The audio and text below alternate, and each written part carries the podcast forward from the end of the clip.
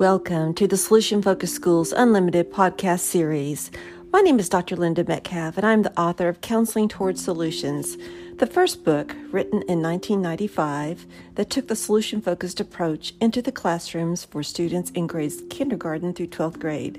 Now it is in production at Routledge. It will be its fourth printing, and it will be out in April 2021. This podcast is going to be a culmination of a year of all kinds of situations, challenges, and possibilities. Today, in this podcast, I'm going to introduce to you an additional way of reaching students using a narrative therapy approach. To do that, I'd like for us to start off with a little bit of an exercise. So sit back and just for a minute, think back to a time when you were in school whether you were in elementary, middle school, high school, even college, and try to recall a teacher that did something that made a difference to you. What was it about that teacher?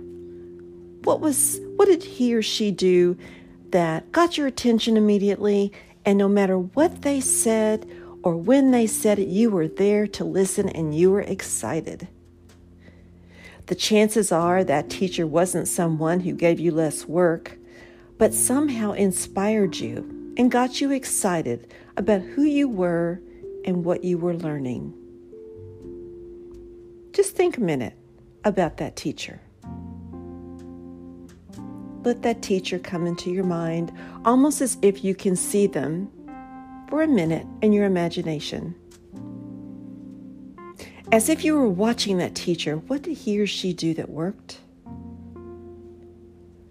Think back lectures, assignments, projects, interactions with the teacher. What did he or she do that worked? Next question How did you respond to the teacher as a result of the way he or she worked, taught, interacted with you? What did it mean to you, the way he or she interacted with you? What did it mean to you to respond that way? And let's take it a step further. How are you still affected by such people today in your work and relationships?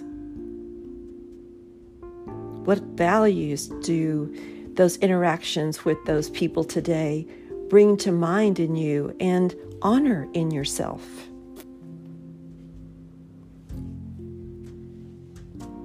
What else?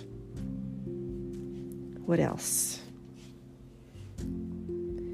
These observations about how you learned best from maybe an early age and got motivated and inspired are still probably very valuable today as we talk about this today.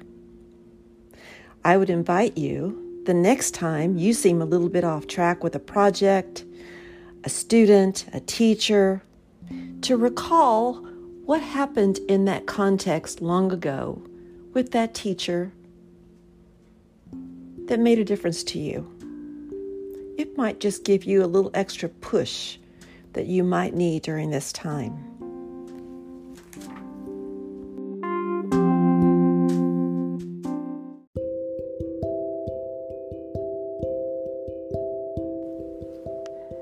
Now, you've been listening to me in these podcasts for quite a while. And you know that I have introduced three steps the best hopes question, the preferred future question, and the exceptions discovering questions. What we just did in that first exercise was take the exception building question a little further. Instead of just asking about what it was that somebody did, if you notice, I added some words in there about what it meant to you when they did that that brought out a little bit of something different, didn't it? Maybe you hadn't thought about what it meant. You just knew that it made you happy. But what did it really mean to you to have a teacher take the extra time that he or she did during those times? As we get into the next year, I'm going to be adding more narrative therapy ideas to the ideas I share with you in the Solution Focused Schools Unlimited podcast series because I do think it enriches the model So much that it ended up in a book, actually, that I wrote that came out in 2017 called Solution Focused Narrative Therapy. I put together a model of two models because for years I thought there was something that could be added to the marvelous solution focused approach that might take it one step further. And just like with anything else, models need to evolve. And so far, I've been quite pleased with the way that people have utilized it and emailed me with what they've done with it. And so I thought, why not share it with you all? Some of my favorite, favorite people who listen in on these podcasts. My hope is that as we go through these ideas in a few minutes, that you might try them out on a student, a parent, or teacher, or even your family at times if you're looking for something to really engage someone a little bit more emotionally.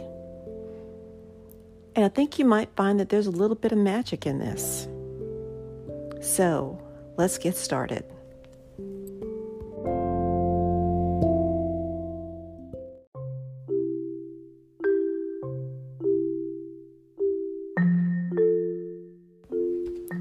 Now, I will admit I was a die-hard solution focused therapist when I first learned the model. I loved it. I loved the brevity. I loved how people would respond when we had them look into the future. It was fantastic. But I started noticing too, particularly with young people, that there were times when they came in and the problem was just taking over way too much. And so it almost seemed disrespectful, honestly, at first to say, So, what are your best hopes? I kept thinking, okay, the solution focused approach says step into the worldview of the client. So, if they're sitting there so forlorn, steeped in a problem, who was I to say, okay, enough of that, let's move on into the future? So I decided to listen to the model, which has always been something, by the way, that's given me relief or direction. And the model said, step into the worldview. So, stepping into the worldview meant saying something to a teenager, for example, who was concerned about being anxious. Hmm, sounds like that anxiety is really, really tough. Why don't we talk about maybe what that anxiety is doing in your life and causing in your life to make things difficult for you? And I noticed that when I would cooperate, which is how I see that, with the student, they would often sit up and say, okay, yeah, well, you know, it's doing this and it's keeping me from doing my work and passing my tests like I used to. Just this week, I had a teenager whom I asked that question, and he said, It makes me say things to my girlfriend that I regret later. Okay, and I asked him, What else does it do? He said, Oh, it makes me say, I will start this homework and then I stop and then I go off and I get distracted because it's so hard with online learning and I come back and then I'm more anxious. I said, Wow, this anxiety really seems to be taking over. How big is it on a scale of 1 to 10? Oh, miss, it's an 11. So we began talking about the anxiety, and, and this was an example of, of course, externalizing anxiety. But as I did that, I noticed that, again, the teenager began to relax a little bit and be more open in telling me. And he was actually saying to me, You know, it feels good at least tell somebody about this. I said, Yeah, seems like it does. Now that you've told me about all of the things that anxiety has done and caused and wreaked havoc in your life, let's imagine for a minute that when you leave my office this evening, you find a way to shrink that anxiety and maybe leave, maybe even leave a little bit of it here with me. I'll take care of it. What would I see you do this evening? Just for this evening, to where you became bigger than that anxiety. What would others see? The teenager I was talking to about this week said, Well, you would see me going home and greeting my parents because they're always glad to see me. And then you'd see me talking to my girlfriend. I'd be FaceTiming her and we would talk for a while. I said, How long? And he said, Oh, several hours. And I thought, Wow, several hours. And when I talked with her, I would be nice, I would be careful, and I would think about what mood is she in right now? And instead of doing something, getting too anxious and saying something I would regret later, I might remember what mood she's in and respond different. And I thought, wow, how amazing that you would come up with such a good strategy. And he said, well, yeah, because I don't want, he said, if that's how I would keep the anxiety away, that's what I would do.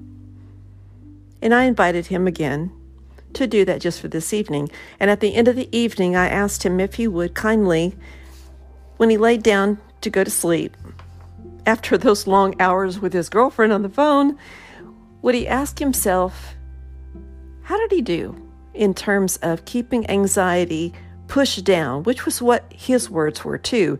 He said, I want to push that anxiety down before I talk to her. And I asked him to think about what he did to keep the anxiety pushed down. Now, that was a different process, wasn't it?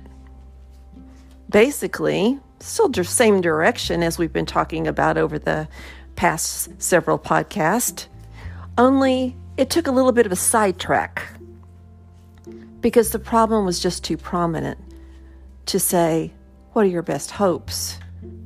We got there, but after I gave the client a chance to talk about it and the effects, that's the blend of the solution focused and narrative therapy approach.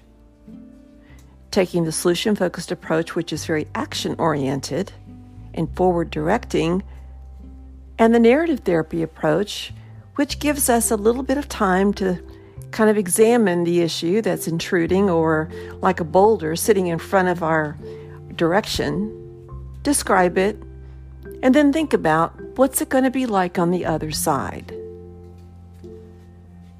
And that seems to make a difference.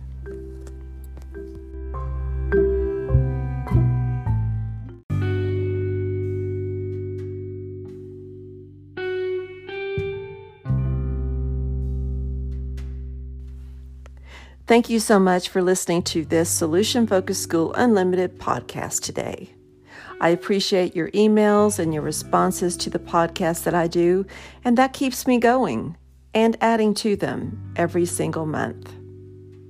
Speaking of adding things, beginning in January, on January the 6th, 2021, at 12 p.m. Central Time, I will be resuming the free Solution Focused Connection webinars.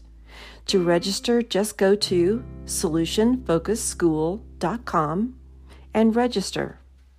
Those webinars will be offered twice per month, and as usual, I welcome any topics you may have. The first one on January the 6th is going to be about students who shut down, how we can lift them up using the solution focused and narrative therapy approaches that you heard about in this podcast today.